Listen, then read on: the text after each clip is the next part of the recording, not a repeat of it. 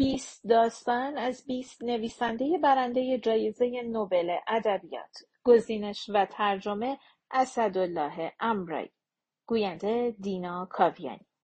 پدر بعد از این نوشته سال بلو قسمت اول.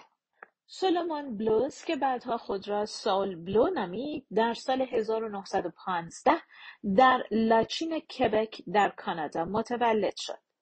اندک زمانی بعد خانوادهش به سن پترزبورگ در روسیه مهاجرت کردند. از تحسین برانگیزترین نویسندگان کانادایی تبار آمریکا بوده است. او برنده جایزه نوبل سال 1976 و برنده نشان ملی هنر در سال 1988 شد. از این نویسنده رمان مرد معلق و برخی دیگر از آثارش به فارسی ترجمه شده است. بلو در سال 2005 درگذشت. پدر بعد از این عجیب و ترین مفاهیم به ذهن راجین راه میافت. سی و یک ساله بود و قیافهای معقول، موی سیاه کوتاه، چشمان ریز و پیشانی بلند و فراخ. محقق شیمی بود و ذهنی پویا و قابل اعتماد داشت. ولی در یک غروب برفی یک شنبه که این مرد توپر بارانی بربری به تن داشت و شق و رق به سمت ایستگاه مترو می‌رفت پایش پیچ خورد و به حال خاصی افتاد. می‌خواست به خانه نامزدش برود که با هم شام بخورند.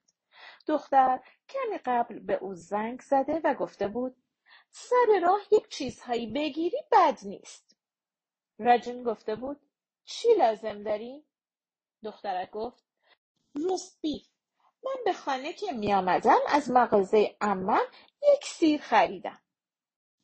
راجین که حسابی دلخور شده بود گفت جون چرا یک سیر؟ این که فقط برای یک ساندویچ است. دختر گفت پس باید به اغذیه فروشی بروی. من بیشتر پول نداشتم. می‌خواست بپرسد سی دلاری که چهارشنبه بهت دادم چی شد ولی می‌دانست که درست نیست. جون گفت مجبور شدم به فلیس پول بدهم که به کار بدهد. فلیس دخترمه جون زن جوان مطلقه خرپولی بود. دوتایی در یک آپارتمان شریک بودند. رجین گفت فقط روست بیف؟ دختر گفت شامپو هم بگیر عزیز دلم. شامپوها را استفاده کردیم. عجله کن عزیزم. تمام روز به فکر تو بودم. رجین گفت من هم دلم برای تو تنگ شده. ولی بیشتر نگران برادر کوچکترش بود که می‌خواست به کالج بفرستد. مادرش هم که مستمری بگیر بود در روزهای تورم و مالیاتهای سنگین دستش تنگ بود. جون بدهکار بود. راجین قرض او را می‌داد چون جون کار نداشت. دنبال یک شغل نان و آبدار بود. زیبا تحصیل کرده و اشرافی بود و دون شعن خود می‌دانست که توی فروشگاه در پیتی فروشندگی کند. نمی‌توانست مدل لباس شود. به نظر راجین این کار دخترها را خراب می‌کرد. پیش خدمت رستوران و صندوقدار هم که بیخیال. چه کار می‌توانست بکند؟ خوب جور می‌شود و راجین گلایه نمی‌کرد. خرجش را می‌داد. پول دندانپزشک، خرید، استوپاتی، دکتر و روانپزشک همهاش گردن او بود. در کریسمس به سرحد جنون رسید. جون برایش یک کت مخمل خرید که دگمه های قورباغهای داشت و یک پیپ خوشگل و کیسه ای توتون.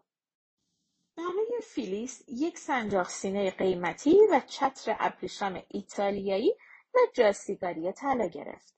برای دوستان دیگرش یک تنگ هلندی و بلور سوئدی خرید. خریدش تمام نشده پانصد دلار پول بیزبان راجین را دود داد.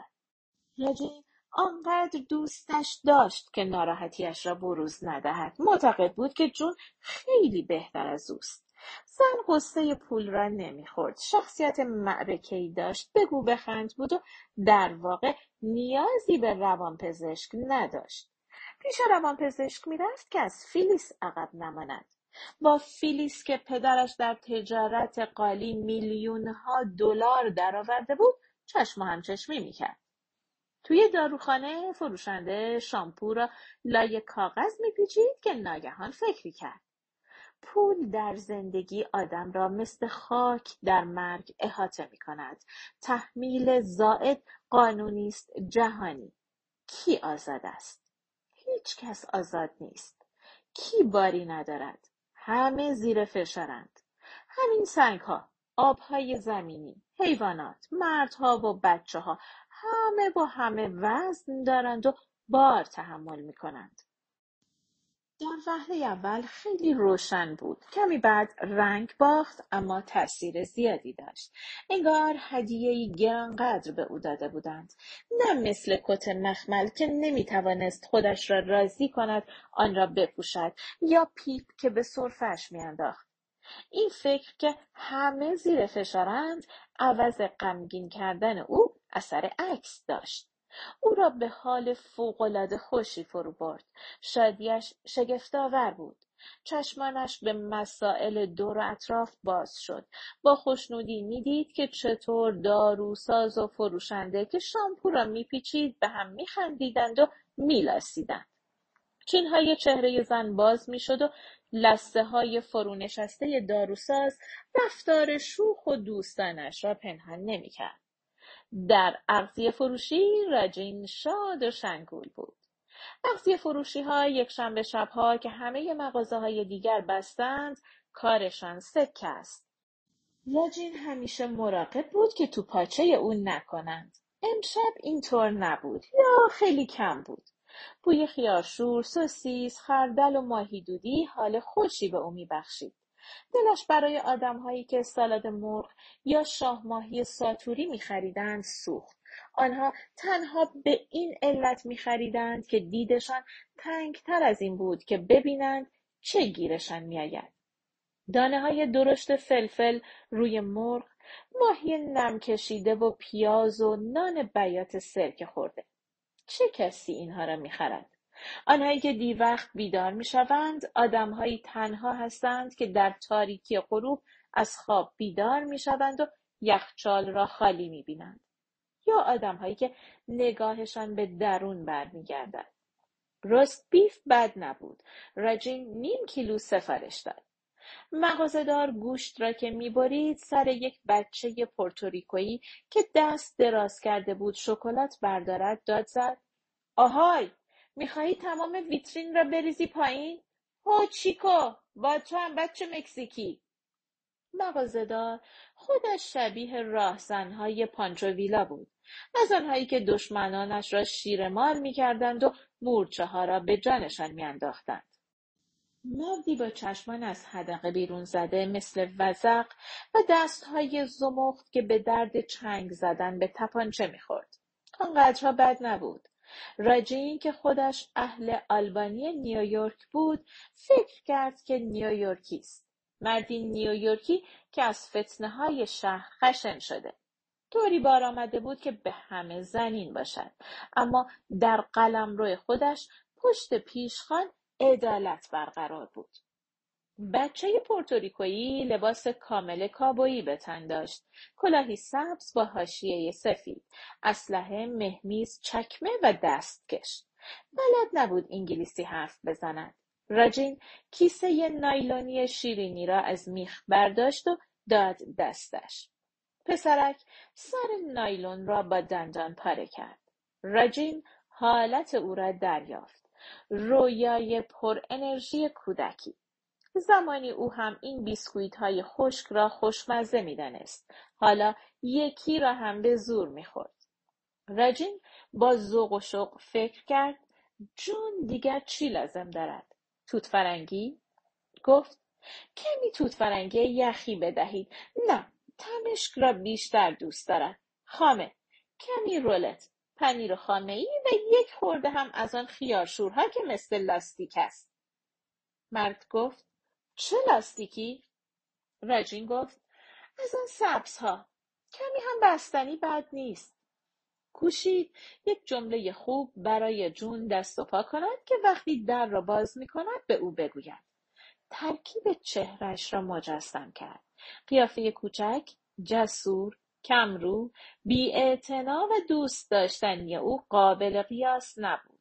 چقدر زیبا! وقتی راجین وارد مترو شد هوای سنگین، بویناک، فلزی و مانده را حس کرد. مردی با دوستش حرف می‌زد و توجه او را جلب کرد. دو مرد دیلاق لباس زمستانی بیقواره به تن داشتند که گویی انگار زیر آن زره بود. یکیشان گفت چند وقت است که مرا می‌شناسی؟ آن یکی گفت دوازده سال. اولی گفت باید اقرار کنم. فکر کردم حالا دیگر وقتش رسیده که بگویم. سال هاست من دائم الخمرم. تو نمی‌دانستی. الکلی بودم. دوستش تعجب نکرد و جواب داد می‌دانستم. اولی گفت می‌دانستی مگر می‌شود راجین فکر کرد عجب مگر چون این چیزی را می‌شود مخفی کنی یک نگاه به آن صورت دراز الکل سوختش بیانداز آن بینی بیقواره که الکل از ریخت انداخته. گوشهایش که مثل آینه بغل کامیون زده بیرون به تاج بوغلمون شبیه است و آن چشمان آبچکان محزون حاصل ویسکی است. دومی گفت می‌دانستم به رویت نمی آوردم اولی گفت باورم نمی شود منقلب بود و دوستش کاری برای تسکین او نمی کرد گفت ولی حالا تو ترکم. پیش یک دکتر می روم. یک کشف انقلابی جدید دانمارکی به بازار آمده. معجزه است. آنها خیلی خبرند و می توانند هر مرضی را درمان کنند. در علم رو دست دانمارکی ها کسی بلند نشده. یک مرد را تبدیل به زن کردند. دومی گفت با این کار که نمی‌خواهند ترکت بدهند و از مردی بیفتی. اولی گفت نه این قرص عین آسپرین است. سوپر آسپرین. می‌گویند آسپرین آینده. ولی اگر بخواهی مصرف کنی باید دیگر سراغ مشروب نروی. امواج بشری مترو به جلو عقب در نوسان بود و واگنها مثل آبدان در زیر خیابانها میتاختند. راجین از خودش پرسید طرف چه فکری کرده؟ مردم را چی فرض کرده؟ در مقام یک شیمیست از خودش پرسید که ترکیب این داروی دانمارکی چیست. بعد به اختراعات خودش فکر کرد. آلبومین مصنوعی. سیگاری که خودش روشن می شود و سوخت ارزان برای ماشین. خداوندا چقدر محتاج پول بود. بیشتر از همیشه. چه باید می‌کرد مادرش روز به روز خلق و خوی تندتری پیدا می‌کرد. جمعه شب مادر حاضر نشد برایش گوشت خورد کند و او دلگیر شده بود. مادر بی حرکت سر میز نشسته بود. چهره در هم کشیده و در خود فرو رفته. بوق کرد که پسرش گوشت ببرد. کاری که زن هرگز نمی‌کرد. مادر او را ناز پرورده بارآورده بود و برادرش به او حسادت میورزید. ولی حالا چه توقعی داشت؟ خدایا چطور مجبور بود هزینه کند و سابقا هرگز به ذهنش خطور نمی‌کرد که چنین چیزهایی بها هم داشته باشد. رجین جزو مسافرین نشسته آرامش شادی و حتی روشنبینیاش را بازیافت فکر پول فکری است که دنیا می‌خواهد به آدم تحمیل کند. آن وقت دیگر اختیار آدم دست خودش نیست. وقتی می‌گویند برای عشق یا پول نباید کار کنند منظورشان این است که عشق و پول دو حس متضادند و هر کدام دشمن دیگری. حالا که نگاه می‌کرد دریافت که مردم از این مسئله غافل هستند و اطلاعات کمی دارند. چطور تمام مدت زندگی در خوابند چه نور ضعیفی است نور هوشیاری. صورت تمیز راجین با آن بینی پخ برق می‌زد و در همان حال با این افکار عمیقتر درباره جهالت ما از شادی در پوست نمی گنجید. مثلا همین آقای دائم الخمر سالهای سال تصور می‌کرد که صمیمیترین دوستانش نمی‌دانند الکلی است رجین بالا و پایین راهرو را کاوید تا نشانهای سلحشورانه بیابد. اما خبری نبود. با این حال چیزهای دیگری یافت. دختر بچهای با یک جفت دستکش نو نشسته بود. روی های او سر عروسکی دوخته بودند. دخترک خوشحال و پدر مسن او اخمو بود و بینی بزرگ داشت و او را بلند می‌کرد و روی صندلی مینشاند. انگار می‌خواست از او چیز دیگری بسازد. بعد بچه دیگری با مادرش وارد واگن شد و عین همان دستکش عروسکی دستش بود. این مسئله باعث آزردگی پدر و مادر بچه ها بود. زن که سخت جوش و قد به نظر می رسید دخترش را کشید و برد. به گمان رجین بچه ها دستکش خودشان را دوست داشتند و حتی مال آن یکی را ندیدند. ولی این از نقص های او بود که خیال می کرد روحیه بچه های سال را می شناسد. پایان قسمت اول